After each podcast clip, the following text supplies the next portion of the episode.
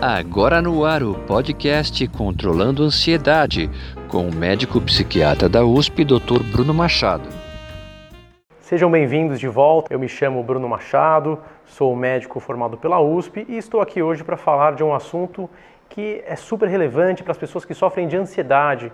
A ideia aqui é a gente entender como nossa mente é capaz de potencializar aquele sofrimento, aquela angústia, de uma forma que se torne uma doença que leve à ansiedade, que leve à depressão.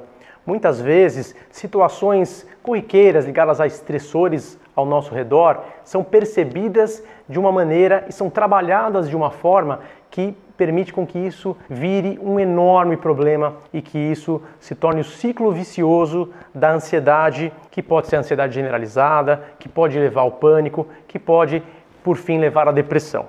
Eu quero falar um pouco dessa semente que às vezes a gente coloca para que a ansiedade cresça? E qual é o terreno fértil para que a ansiedade vá se multiplicando e multiplicando até que paralise a vida do indivíduo? Bom, imagina que numa situação normal de vida, a gente passa por problemas, a gente passa por dias difíceis, por tensão, por preocupação, por cobrança. Uma série de aspectos ao nosso redor exigem muito da gente e por vezes nós começamos a sentir alguma coisa, a gente começa a perceber sensações que podem ser físicas ou até mesmo subjetivas. O grande problema é que muitas vezes a maneira como nós interpretamos essa situação, essa sensação, esse sintoma físico, às vezes o coração um pouquinho mais acelerado ou um certo tremor na mão, pode fazer toda a diferença na maneira como nós criaremos um ciclo vicioso que transformará isso numa doença cada vez pior ou numa maneira de superação, uma maneira de virar o jogo. Vamos lá. Imagina uma pessoa que tenha tremor, que, que esteja num dia muito cansativo, que o corpo esteja cansado e no meio da correria ela tem um pouquinho de palpitação, ela sente um certo sintoma físico e ela começa a interpretar aquilo como um grande problema. Ela começa a olhar para aquilo e dizer: peraí, isso é doença, isso tem alguma coisa errada, eu estou ficando doente, está ficando cada vez pior que acontece é que essa preocupação se torna cada vez maior e ela começa a sentir mais sintoma físico ainda, porque ela coloca todo o seu foco sobre o sintoma físico. E isso permite com que a gente comece a avaliar todos os aspectos negativos que estão acontecendo. E talvez nem seriam negativos, talvez seriam aspectos normais.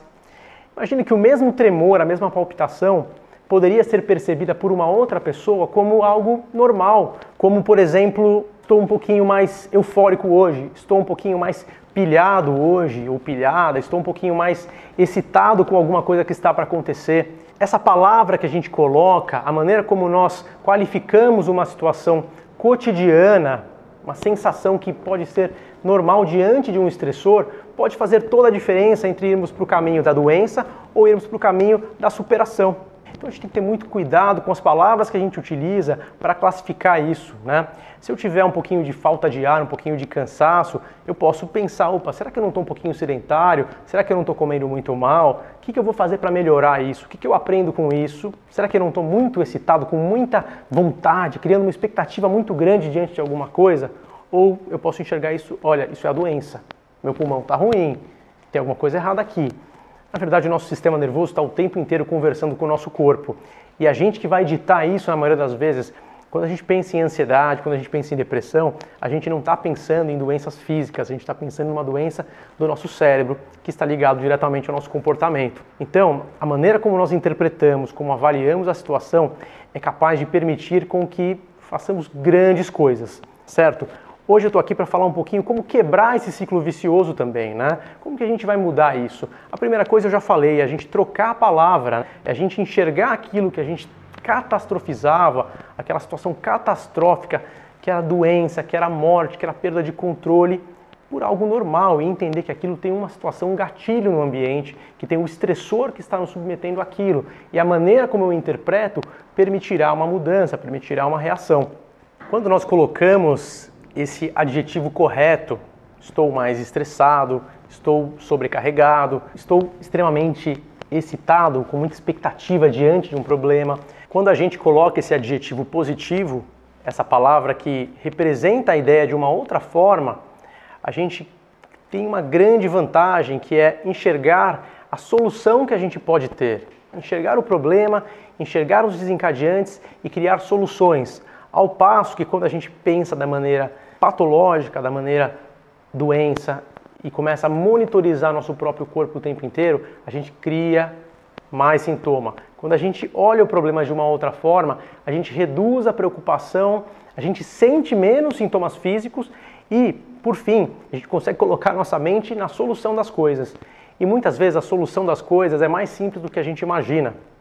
Se a gente está, por exemplo, estressado e sentindo aquela tensão diante de uma prova, a gente pode, por exemplo, aprender que a gente pode se organizar melhor.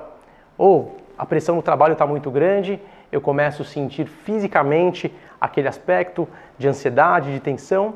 Eu penso que eu posso trabalhar melhor minha agenda, antecipar mais, ou uma mudança até maior, pedir um remanejamento, pensar numa outra maneira de atuar, tentar realmente atuar na causa do problema. Muitas vezes o problema também não é apenas no nosso ambiente de trabalho, de relacionamento, família, mas nos nossos próprios hábitos. Como que a gente se cuida? Ah, será que eu sinto falta de ar, eu sinto ansiedade, mas eu faço atividade física, eu permito ah, que o meu corpo libere endorfina e que eu esteja cada vez mais saudável? Será que eu faço isso? Será que eu me alimento direito? Será que eu bebo muito álcool? Será que eu bebo muito café? A gente poderia olhar um pouco para esses aspectos e o quanto não estão trazendo esses sintomas que você está sentindo agora. Então, quando a gente faz esse raciocínio, a gente permite criar realmente uma alternativa. O quanto eu posso tirar o álcool da minha vida, o quanto isso não me fez me sentir mais ansioso no dia seguinte. Será que eu não estou bebendo muito café e isso está gerando essa palpitação no coração? Será que eu não posso dormir um pouquinho melhor, desligar o celular, desligar a televisão antes de dormir? Será que eu estou me cuidando realmente, indo fazer atividade física? Será que eu tomo sol quando necessário? Será que eu estou me alimentando corretamente? A gente pode, inclusive, começar a pensar o que falta para eu fazer isso. Será que eu não poderia criar um gatilho para criar um ciclo virtuoso? Será que eu não poderia, de alguma maneira, achar pontos na minha vida que poderiam fazer com que eu melhorasse esses outros aspectos que eu não estou fazendo bem, ao invés de procurar gatilhos para me, me fazer sentir doente, me fazer sentir mal? Então imagine uma pessoa que chega em casa, por exemplo, se sentindo cansada e sem disposição para fazer atividade física, por exemplo, ela deita no sofá e ela começa a comer alguma coisa não muito saudável, ela está se sentindo estressada, e ela começa a pensar em tudo aquilo de ruim que aconteceu no dia dela. Ou uma simples atitude, como por exemplo colocar um tênis no pé, uma roupa de academia, mesmo que ela fosse por alguns minutos descansar, poderia fazer com que ela decidisse comer alguma coisa melhor e saísse, por exemplo, para se exercitar. Quando a gente faz pequenas mudanças nos nossos hábitos, nas nossas rotinas, a gente permite grandes revoluções. Desde tirar um celular do quarto para a gente dormir de maneira mais profunda, mais confortável, ler um livro antes de deitar, em vez de tomar café à noite, beber uma bebida quente sem cafeína.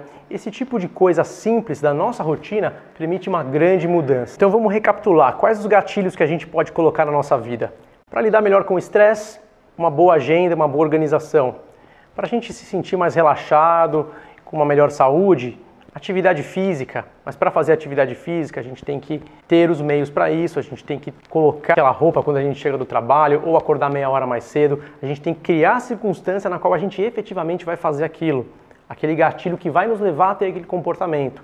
A alimentação, o gatilho para uma boa alimentação muitas vezes é selecionar os alimentos quando você vai comprar.